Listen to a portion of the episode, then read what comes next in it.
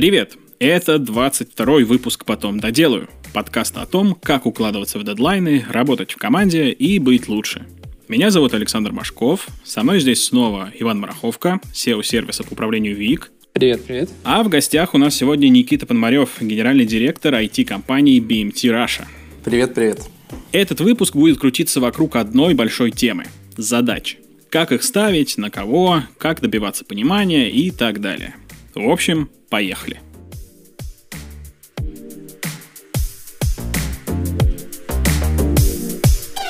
Никит, Да. расскажи, пожалуйста, что за BMT Russia вообще? Чем вы занимаетесь? А BMT Russia, собственно, BMT это Business and Marketing Technologies, то есть маркетинг и технологии для бизнеса. А фактически сейчас мы разделились на три направления. Первое это консалтинговое, где мы помогаем компаниям нанимать людей, выстраивать э, маркетинг изнутри компании и связывать это все с продажами. А второе это кэш-машина, где мы занимаемся тем, что мы льем трафик, то есть фактически занимаемся генерацией заявок э, клиентам, да. А, И третье направление – это синдикат, это mastermind ы для предпринимателей. Тоже вокруг, э, собственно, технологий и маркетинга. Ну, то есть, по, по большому счету, у вас такое классическое digital-агентство полного цикла, что вы, типа, закрываете от маркетинга до продажи. Это три разные команды. Ключевая разница в том, что ключ- у них разная лидогенерация, разные, все разное, в общем.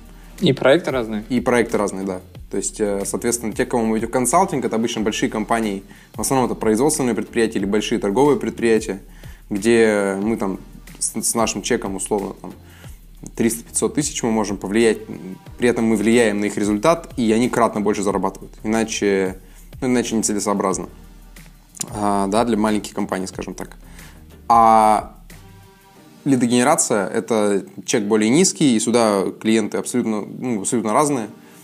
Здесь короткие сделки, а, то есть мы очень клиента ведем там помесячно, условно, да, с абонентской платой. Вот здесь уже больше как, больше как агентство, но тогда перформанс-агентство скорее. Потому что консалтинг – это отдельные люди, это, это с другими компетенциями совсем. А как ты стал ее основателем? Ну, типа, какой бизнес-путь тебя к этому привел? Бизнес-путь, э, ну, все через маркетинг. У меня все, все в жизни через э, одно место, через маркетинг, да. А если говорить про как, как все началось, значит, и в школе я начал продавать разную электронику, закончилось это все продажей электронных сигарет и собственным магазином, когда это было модно. А потом мы попали на деньги, то есть продавая товары. А у нас не отправили в Китай, собственно, доллары и обратно получили ничего, но клиентов я генерить умел на электронику. Начал генерить клиентов на электронику другим компаниям. Так появилась первая, а, тогда она называлась Пономарев Studio. Мы занимались тем, что делали сайты, потом это было Ambition Art, потом был Кратный Рост компания, и как раз когда мы первый раз на- начали заниматься рекрутингом, то есть помогать там, с наймом работать людям, и потом уже а, это все переросло в агентство Разум Медиа, которое в конце концов по факту слияния там еще с одной компанией стало BMT Rush. Получается, что у тебя за годы предпринимательства сформировался такой большой опыт набора команд. И, для себя, и для кого-то. Да, да. Ну, мы наймом, а, скажем так, мы, пом- мы помогаем разбираться в людях а, компаниям в большей степени, чем даже нанимаем, потому что мы помогаем, а если к слову про найм, да, сказать, мы, мы помогаем сделать так, чтобы кандидаты больше обращались, но при этом ключевая проблема, которую мы решаем, это как с людьми взаимодействовать внутри команды. Э, У меня еще тогда вопрос в сторону этого. А можешь рассказать подробнее, на что ты опираешься при подборе людей? Для каждой должности есть минимально достаточный уровень компетенций. Мини- минимальный, что значит, выше которого можно дотянуть до необходимого. То есть, грубо говоря, если на 70% у него компетенции его, у него есть для данной должности, еще 30 можно дотянуть, научить. А, это первое. Второе, это насколько человек сам соответствует должности по ценностям, потому что и, и компании. Это, наверное, два- две ключевых вещи. А, потому что если человек будет не вовлечен, человеку будет неинтересно, и несмотря на то, что он супер умный и все знает, действительно все знает, он не будет давать результатов. Ну и третий, наверное, первый по важности, но третий по списку, это какие результаты он давал в этой области ранее. Ну, то есть, типа, насколько он был продуктивен тогда и Да, насколько он продуктивен да, сейчас. А как отличать э, продуктивных людей от непродуктивных? Фактическими результатами на предыдущих местах работы. Навод- Проверяя, ну, общаясь с предыдущими работодателями. Потом, на самом деле, ничего такого нет, потому что если... Еще, кстати, важный момент. А, Обычно это не проверяют, и очень часто люди, к ним приходит сотрудник и говорит, ой, это там все было плохо, смысла даже звонить нет, про меня плохо расскажут. 90% с людьми сталкиваюсь с такими. А это надо проверять, тем более надо проверять эти места работы и, про, и прошлое, и одно до, потому что если он уходил три раза или там четыре раза плохо со всех мест работы через два года, то с вероятностью 100% он уйдет и от вас, ну, в смысле, от новой компании, да, он идет э, через два года и плохо разойдется. Два года, то есть в одной компании это маловато, да? Это не маловато в зависимости от того, ну, я предполагаю, что мы инвестируем все-таки в сотрудника зачастую больше времени и денег, чем он дает. По крайней мере, первые полгода 100%, если мы не говорим про должности типа элементарные, да. Обычно нам приходится инвестировать время, чтобы его научить, что встроить в процессы, особенно в сложных а, компаниях с э, сложным циклом, где есть какая-то разработка или консалтинг, еще что-то, человеку нужно технологию понимать компании. А Если мы говорим про как бы должности простые, то здесь, я думаю, не, не- как бы не принципиально. Может, ну, условно, уборщица, да, или рядовая должность, там, может, две недели отработать, новую можно взять. Ты говорил а, сейчас о том, как отличить э, продуктивных сотрудников от непродуктивных при найме. А как вы это делаете внутри, э, ну, в работе? Ха, Так, а если говорить внутри в работе, то мы делаем так. У нас, несмотря на то, что у нас есть список задач на, на- ну, на день, да, в том же, в том, собственно, Вики, да, мы же Виком тоже пользуемся. Мы каждый день повторяем список задач в чате, то есть каждый пишет свой план на день. А в конце дня человек пишет, сколько успел и причины, почему он не успел. То есть э, э, или, или причины, почему он успел, и выводы за день по проделанной работе. Таким образом, мы просто смотрим, справляется ли он с объемом задач, а, и если не справляется, то какие на это были причины? Потому что есть причины, когда человек реально ленится, выполняет одну задачу дольше. То это, это оценка руководителя. Объективной оценки тут нету, потому что у нас задачи все-таки не совсем линейные, да, всегда. Там везде нужно голову включать. А вот интересно, ну, у тебя в команде какие-то есть продуктивные люди, они могут не выполнять задачи по каким-то причинам? Конечно. То есть, э, давайте здесь с вами синхронизируемся на всякий случай. Продуктивный человек, человек, способный давать результаты в какой-то области. Ну, на протяжении какого-то времени. Ну, то есть э, внутри дня ты можешь быть и продуктивным, и непродуктивным. Мгм. То есть, еще раз, сколько продукта ты даешь, правильно? Ну да. То есть, сколько результатов ты даешь в период времени. Вот, и, соответственно, человек продуктивный, который способен это делать, но факторы а, от того, что вчера его перегрузили доп. задачами, и он сегодня не в, не в ресурсе, до того, что ам, не хватило каких-то сервисов и софтов. То есть позиция моя такая, что у нас нету жестких разборок никаких никогда. А у нас всегда разбор полетов из серии «Почему не получилось?», «Что, по вашему мнению, нужно сделать, чтобы успеть?». И всегда всплывают какие-то такие интересные вещи, что здесь нужно какой-то софт докупить, еще что-то, и реально процесс ускоряется. А можешь какой-нибудь топ-5 причин назвать, какие выясняются? Ну, пример, пример у нас был с фигмой, это с креативами, да, у нас был, когда по дизайнерам штат увеличился, была проблема прям, у нас доступа к фигме не было, ну, то есть был платный, но был на двух пользователей, или на трех, на трех пользователей, а нужно было на пять. И вот они, переключаясь друг с другом, потеряли два часа времени в день, и, соответственно, они закрыли задачу. Это первый пример. Типа пытались сэкономить, да? Но не, не- просто не докупили тогда, не то что сэкономить, не- ну, как-то люди добавились, мы не подумали, не докупили. Второй пример это бесплат, бесплатный Zoom. Типа конференции рушились, э, падали, пришлось Zoom покупать. То, что пришлось, а выводы сделали такой, просто об этом даже не задумывался никто.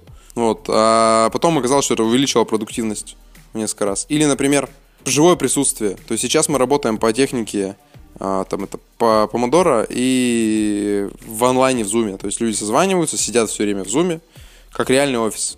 Сколько мы сейчас э, в 80% на удаленке находимся. Типа вообще прям весь рабочий день сидите в зуме?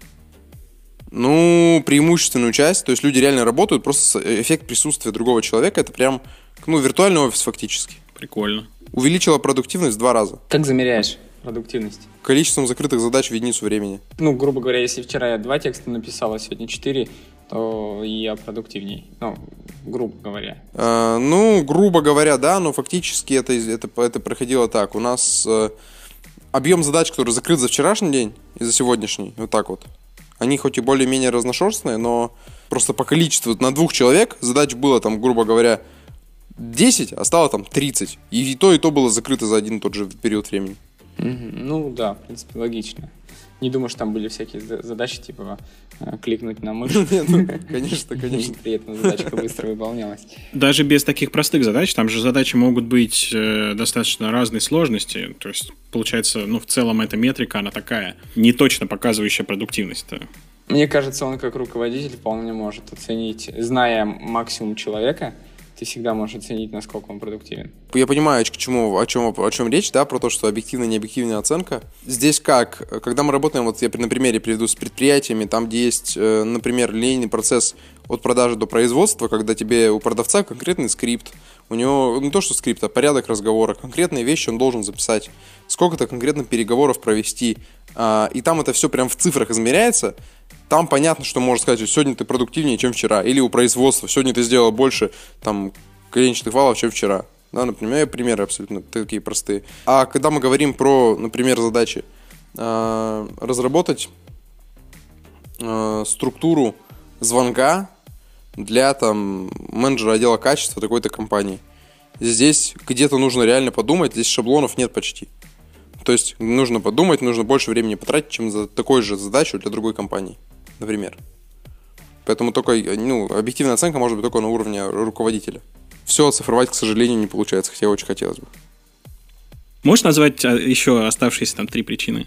Первые две были, да, это примеры. Потом была причина непонимания, э, непонимания заказчика, я пример могу привести. Когда человек, то есть что это ведет к чему? Когда менеджер со стороны клиента задает очень много вопросов, отвлекая постоянно человека от работы. То есть у нас есть менеджер проекта, который, кроме того, что занимается функцией контакта с клиентом, он еще и занимается тем, что менеджерит группу, выполняющую задачи. Он дико теряет продуктивность, да. А мы это просто пофиксили тем, что переговоры с клиентом в конкретное время, и клиенту это обозначили жестко. То есть вот это период, когда мы с вами общаемся. Остальные периоды мы выполняем задачи. Соответственно, это, это причина номер три – а причина номер четыре – это низкой продуктивности, это отсутствие отдыха у команды, когда люди мало спят, приходится буквально заставлять людей идти отдыхать, идти спать, переключать голову. Иначе следующий день они похожи на вяленые помидоры и, собственно, очень непродуктивны. Пятая причина – это неправильно поставленные задачи. Она все равно больше, больше всего близка будет к теме подкаста. Это неправильно поставленные задачи. Задача поставлена не в совершенном виде – то есть, там, сделать то-то, то-то, то-то. И еще у каждой задачи мы жестко пишем результат. Например, написать мером на доске цифру 5. Результат, ниже в, в подписи к задаче. Результат двоеточие. Написанное на доске, цифра 5, там, так-то, так-то. Тогда у человека точное понимание, какой результат от него ожидается. Это сильно повлияло на продуктивность вообще всей команды. У вас есть какие-то правила, где вы их записываете? Вот, э, ну... У нас есть регламент постановки задач. Да. А где вы ведете регламент? Регламенты ведем в э, сервисе, ну, в онлайн-сервисах и ну, в документ, Google документах просто. У каждого есть папка должности, в папке должности есть все регламенты по этой должности. Ну, ты при найме там говоришь, э, что их нужно изучить или как это происходит? Да, конечно, передается папка должности, и он должен знать э, на 100% все регламенты, которые к нему относятся. Он должен знать, куда обратиться в случае чего. То есть, грубо говоря, Э, мы не требуем наизусть ничего учить, это, ну, с моей стороны, немножко неадекватно, а, а если говорить, когда он приходит, мы говорим, куда, что ты будешь делать, когда тебе нужно поставить задачу. Он такой говорит, я посмотрю вот этот регламент и по нему поставлю задачу. Окей. Прикольно. Чисто ради интереса, очень коротко э, ответь. Ты тестируешь или человек готовится 2-3 дня по регламентам, потом ты его спрашиваешь? Или после испытательного срока ты его спрашиваешь? Как это проходит, чтобы человека быстрее внедрить в процесс? Здесь такая система, это по сути тесты. То есть человек, когда изучил регламент, ему дается тест, в нем 10 э, вопросов с вариантами ответа и три вопроса открытых. Ты занимаешься написанием всех этих штук, регламентов, тестов? Да, да, да, да. Mm-hmm. Ну, регламенты пишут обычно как? Регламенты, идея по созданию регламента возникает либо от лица какого-то менеджера в команде, да, либо от лица, а, от, от, от, от кого угодно может возникнуть, кто с ним столкнулся с проблемой. Пишет регламент, скорее всего, он же, либо исполнитель по, этому, по этой задаче, а мы уже сводим это в единый вид, итоговый, свои вещи добавляем и э, как бы, ну, утверждаем. Как ты считаешь, сколько человек в команде должно быть, чтобы вот уже нужно было писать регламент? Я думаю, что да, это зависит не от количества людей, а от количества разнообразных задач. Чем больше разнообразных задач, вернее так, чем, чем больше э, количество разных, но при этом типовых задач, ну то есть од- одинаковых задач по, по каждому проекту, но их просто много видов, тем больше, тем нужны регламенты, чтобы время свое просто не тратить, объясняя одно и то же.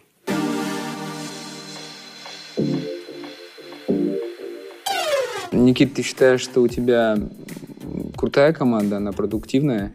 А, я думаю, что, во-первых, крутая 100%, во-вторых, 100% продуктивная. И здесь такой момент, что а, я знаю, где можно сделать лучше, но я знаю, что по некоторым аспектам, поскольку мы все время сталкиваемся с другими командами, так или иначе нас берут э, за кем-то доделывать очень часто, да, после кого-то мы приходим. Мы видим, что мы делаем реально круто на нашем рынке. Ну, прям вот круто. И даем крутые результаты. Поэтому я думаю, что наша продуктивность – это результаты наших клиентов. Поэтому я считаю, что мы крутые. Смотри, ну вот у тебя супер крутая команда, и ты как топ-менеджер научился нивелировать те или иные причины, по которым там эти продуктивные люди могут задачи все-таки не делать. То есть там и с фигмой разобрались, и платный зум сделали и так далее. А расскажи, пожалуйста, как ты этим людям ставишь задачи? То есть как ты их формулируешь, чтобы для компании было больше пользы? Так, а, я ставлю задачи следующим образом. Вот как, э, в принципе, по регламенту, который я уже говорил, да, то есть есть задача с конкретным результатом. И больше того, чтобы все было максимально, чтобы было максимально продуктивно, у каждого человека, который ответственен за ту или иную область или исполнитель, он должен понимать, зачем эта задача делается и какой результат нужен. То есть не просто видеть, что написано, а понимать. А ты можешь, э, ну, типа, зачитать какой-нибудь текст задачи? Просто есть э, всякие там методологии по постановке задач, как формулировать, там, говорят, что у задачи должно, до- должно быть, э, ну, как прям в тексте прописано, кто ответственный, когда нужно сделать какой результат, и что нужно сделать, тоже должно быть описано хорошо. Можешь, есть у тебя сейчас перед экраном, там, на экране задачи перед глазами, которые ты можешь зачитать, и Ну, Да, что-нибудь, что-нибудь открою. Мгм. давай. Ну вот, например, а, пример э, чата, где обсуждение проектов идет ежедневно, да, то есть ежедневно у нас менеджер проекта собирает э, по, по проектам, за которые он ответственный, за- собирает список задач на примере. Давайте я сейчас объясню. Мы в, в рамках э, консалтинга еще ведем э, онлайн-школы. То есть это как такое, э, наверное, в, которое, в то направление, в которое буду делать сейчас очень большой упор. Проект «Карандаш» — это школа рисования. Это вообще там внутренний проект, будем считать даже так. Стоит задача сделать презентацию для марафона. А, результат. А, готовая, готовая презентация, загруженная в GetCourse и согласованная с Александрой. Это продукт-менеджер. А, соответственно, дальше. Ответственный Илья. Срок 15 число. Вот так вот. Как определили, почему именно на Илью надо эту задачу поставить? Может быть, там еще были там три человека, которые э, свободны и тоже могли эту задачу сделать. Почему выбрали его?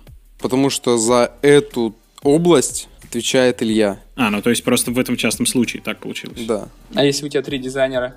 то если мы три дизайнера, то а, у нас есть человек, который отвечает за дизайн, за область дизайна. А в одной области один ответственный. Если у него есть три исполнителя, это уже его просто повезло. И он сам распределяет между ними нагрузку. Но отвечать будет он, не исполнитель. Типа вы ставите задачу, ну, условно, как на... Я это упрощу, конечно, но как на руководителя отдела, а он уже там дальше у себя, если у него есть на кого это делегировать, раскинуть, он это делает. Да, да, да. То есть его результат – это выполненная в срок задача. Как он ее реализует, он может придумывать сам. Если надо, он может даже согласовать призыв, при- вызов э, фрилансера, если необходимо. Ага. Ну и условно, у нас там еще ряд подрядчиков есть. Никит, смотри, а, ну, ты же был на его месте, ну, условно, типа на месте человека, который может задачу там кому-то делегировать, там, да? Как ты определял, на кого, это, на кого эту задачу нужно поставить? То сейчас я понял, сейчас, сейчас у тебя удобная ситуация, что как бы есть конкретные просто люди, и выбирать не надо. То есть ты прям четко ставишь, и дальше они уже там сами разбираются. А все-таки опыт у тебя есть, и расскажи, пожалуйста, как вот на что ты смотришь. Тогда э, шагнем немножко просто в другую область. У нас в дизайне, просто на примере дизайна я сказал, да, у нас так. Если мы говорим про, например, про трафик, да. У нас есть человек, который 90% времени тратит на контекст, а другой человек а, тратит на, например, 90% времени на таргет. И задачи так и распределяются. Если таргет, то этому человеку, если контекст, то второму. Но если у нас по таргету задач больше, чем может выполнить первый, то второй на второй, второй начинает подключаться на эту задачу. Это не его приоритетная область. Он в ней знает, понимает, сдает экзамены также, но большую часть ей не занимается. Смотри, Никит, для примера приведу, чтобы ты понимал. И э, вот у меня немножко по-другому, да, и, э, допустим, нам падает проект в агентство угу. а, по, не знаю, разработке сайта, да, и угу. я на самом деле при выборе э, исполнителя, у меня четыре дизайнера, я выбираю именно того, кто справится с этой тематикой лучше, или кто справится, э, если я понимаю, что этот сайт там будет более, более высокого прайса, я даю человеку, у которого больше опыта и который сможет там предложить какие-то интересные решения. Ну, то есть я не отдам это джуну. Угу. Вот вопрос именно не, не о том, что э, есть человек отдельный под задачей, и вот, а когда есть выбор, как ты выбираешь? Тогда, конечно, если у меня есть выбор, то я отдаю более приоритетную задачу по важности, по качеству, да, то есть, например, нужен супер ответственный проект, и его нужно сделать в максимально короткий срок. Я передаю ему более квалифицированному специалисту, который, а, например, тот же, ну там, сеньор условно, да, по а, классификации. Но если, собственно, самый квалифицированный занят, а остались только джуны, и пришел тоже большой ответственный проект, я отдам его Джуну. Но под присмотром, э, собственно, квалифицированного специалиста. Крутое решение. И Джун так быстрее вырастет, мне кажется. Да, сто процентов. Смотри, с исполнителем понятно. А другой вопрос касается дедлайна. Э, у тебя есть какие-то принципы, на которых ты основываешься, когда ставишь дедлайн задачи? На самом деле так случилось, что главный принцип нужно вчера. Это дедлайны, которые ставятся максимально емко. У нас есть редлайн и дедлайн, да, то есть дедлайн внутренний, дедлайн внешний. Так вот, если ты внешний ставишь максимально, внутренний ставишь максимально сжатым, то есть максимально короткий срок, то задача почему-то удивительным образом в него выполняется. Стоит его увеличить на два дня, она выполнится ровно через на два дня больше. Поэтому э, у нас всегда мы начали сильно расти после того, как у нас пошла позиция «нужно вчера». У нас максимально сжатые сроки, все работают на максимальном фокусе. То есть формат игры такой. Надо успеть сделать круто, качественно и так далее. Смотри, а если, допустим, это какая-то задача э, клиентская, допустим, клиенту что-то нужно сделать, ну, как обычно делают, как я, я иногда так делаю, то есть, э, когда у меня есть какая-то задача, и мне, допустим, ее нужно сделать, ну, скажем, к 20 декабря. Э, делать ее буду не я, я ее делегирую кому-то, и я, соответственно, ставлю дедлайн этому человеку там дней за 5 до того дедлайна, который мне нужен для клиента. Угу. Вы э, закладываете тоже какие-то какой-то безопасный безопасную подушку такую по времени? Да, и за неделю примерно, потому что э, задержки есть всегда. Особенно в клиентских задачах задержки есть всегда. Потому что там, где хоть на миллиметр э, вмешивают, ну, могут влететь задачи в человеку в процессе работы, более срочные и важные, да, по другому проекту. У нас же нету идеальной системы, все равно какие-то постоянно правки, доработки, корректировки. Поэтому, ну, я думаю, что мы за неделю ставим, и где как раз дня за 4 мы точно задачу выполняем, там все сверяем и сдаем, чтобы превзойти ожидания за 3-4 дня. Были когда-нибудь случаи, что превзойти ожидания не получалось? Да, много. И больше того, Поэтому очень часто мы исследуем таким образом, что мы не ставим... У нас мягкие сроки. То есть что это такое? Мы говорим, что у нас 5 этапов, и вот они вот так вот выглядят. И первый этап сдаем всегда в срок, естественно, при ну, это самый простой. Давайте на примере там, сайта разберу, э, просто самое проще все будет понимание, да, в консалтинге немножко другие задачи, чтобы всем было понятно, там, кто слушает подкаст. А, соответственно, первое, это, например, сделать прототип сайта, структурой, да, это точно лег... это достаточно легкая задача, ну, по, по сравнению со всем циклом, да, соответственно, все мы сдали, показали, человек, э, получили согласие заказчика, например, и переходим к следующему этапу. А дальше мы говорим, что у нас будет три итерации по дизайну. Что значит три итерации? Вы смотрите первый раз, мы делаем правки, смотрите второй раз, мы делаем правки, смотрите третий раз. И в итоге получается так, что по ходу движения мы периодически перекидываемся ответственностью. То есть мы, мы сделали ответственность на принятие решения на вас. Оп, пошли дальше. Ну, я пример, привожу. И вот так вот. И поэтому дедлайн становится мягким, и ожидания всегда как бы соответствуют реальности. Нету разрывов у клиента с нами. То есть вы пытаетесь э, как горячую картошку быстрее перекинуть и сделать свою задачу, и чтобы если дедлайны двигались, то они двигались от клиента, правильно? Да, мы пытаем, мы стараемся не то, что горячую картошку, мы стараемся... Не, просто ты говоришь, что у тебя внутри э, жесткие сроки, да, внутри команды, а вот снаружи получается, что вот дедлайн, допустим, конец декабря, вот, но тем не менее ты у себя ставишь сроки сжатые, вы все успеваете, отдаете клиенту, и потом ждете с его стороны. И получается так, что э, ну, если вы не успеваете, то это по причине того, что клиент там долго утверждал. Ну, например, так. Или потому что клиент попросил здесь скорректировать, и тут у него нововведение. И таким образом, просто самое главное, чтобы вот из моего опыта, чтобы в реальности клиента было понимание, что любое его действие ведется к сдвигу сроков. Я думаю, да, если в целом вопрос рассмотреть, да, ты нам сказал, что, как ты ставишь э, дедлайны, ну вот как ты их выбираешь.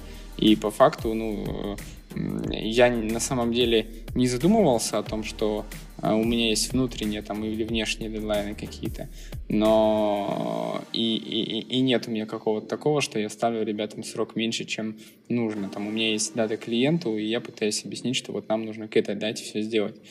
Возможно, это потому, что я там часто обещаю сделать быстрее, и мы делаем быстрее.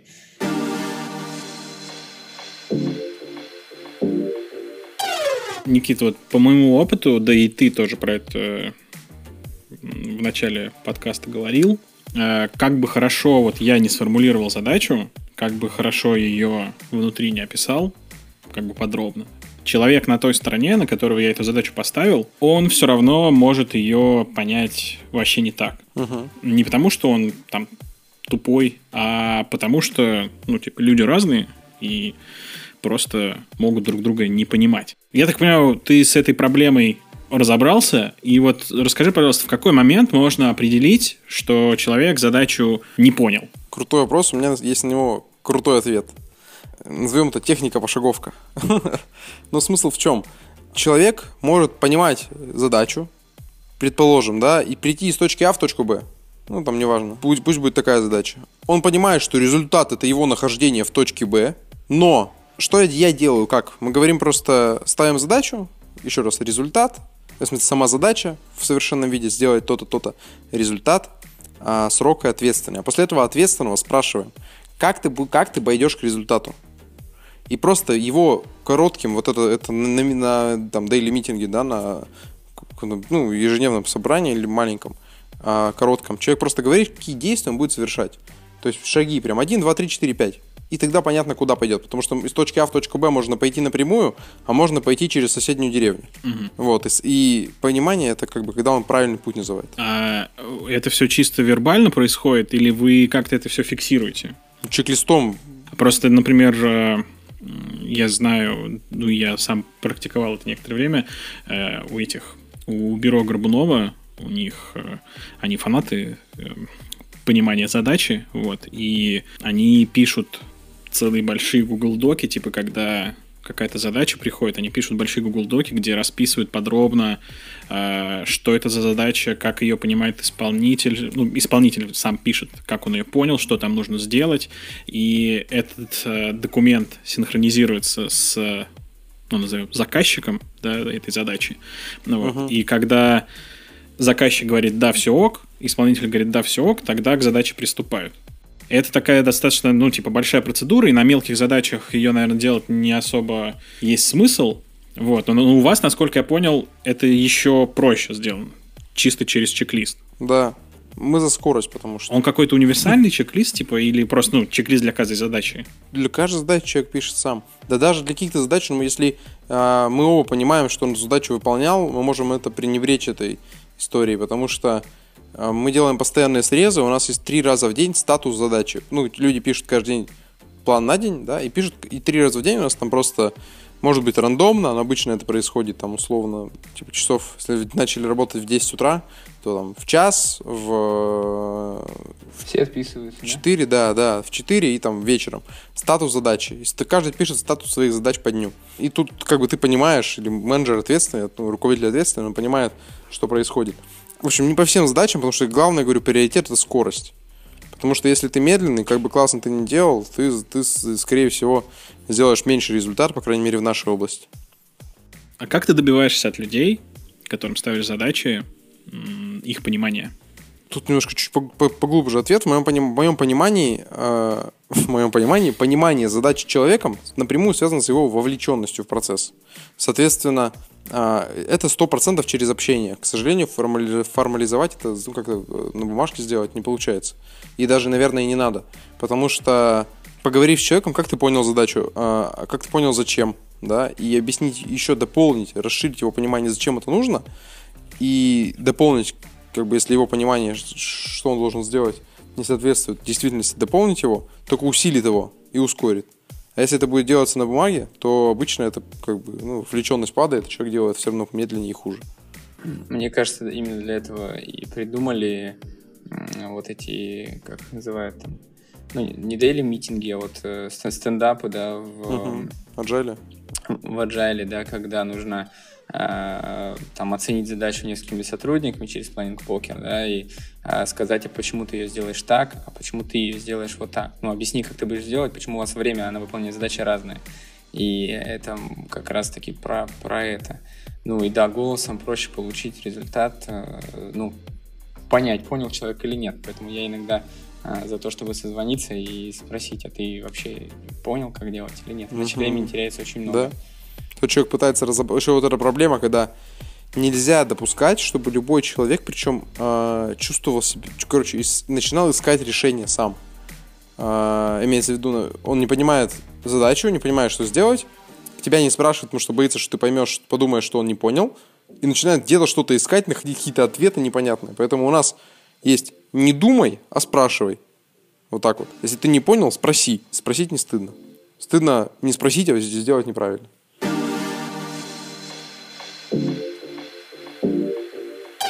И финальный вопрос, Никит. Когда ты последний раз откладывал задачу на потом? На, на потом?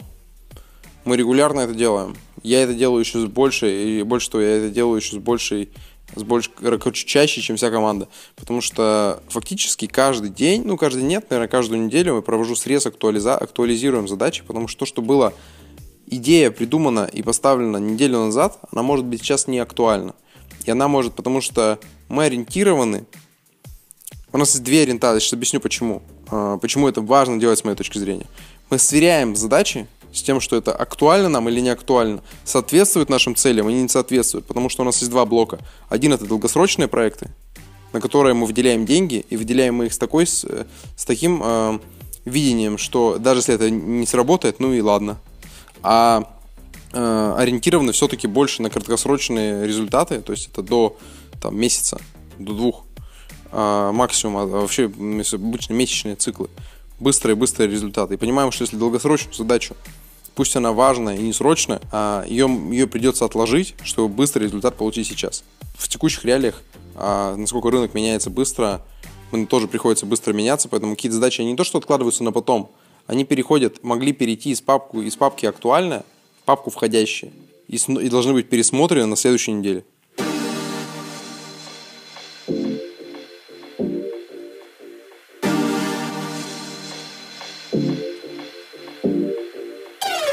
Никит, по традиции у нас гости советуют слушателям, что полезное можно почитать, послушать или там посмотреть в плане повышения продуктивности, прокачки навыков и так далее. Чем поделишься со, с нашими слушателями? Как привести дела в порядок? А, есть такая отличная книга, типа «Управление хаосом». Автор? А, сейчас скажу. Ален фамилия, имя, честно говоря, я не помню. Это, это GTD, да? Ну, это популярная книга, на самом да. деле это история про папку входящие. Просто вот сильно жизнь поменяла мне, в смысле, в плане с комфорта, стресса, работы с задачами.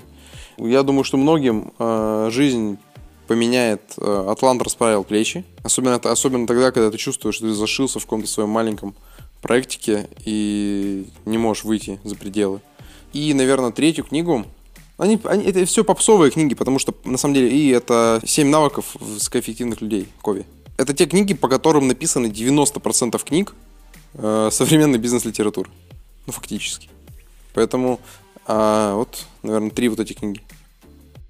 А еще рекомендую посмотреть фильм «Волк с Уолл-стрит», чтобы э, добавить чуть-чуть мотивации. Или отрывок, там есть один отрывок, его достаточно. Да, да, да, да, да, да.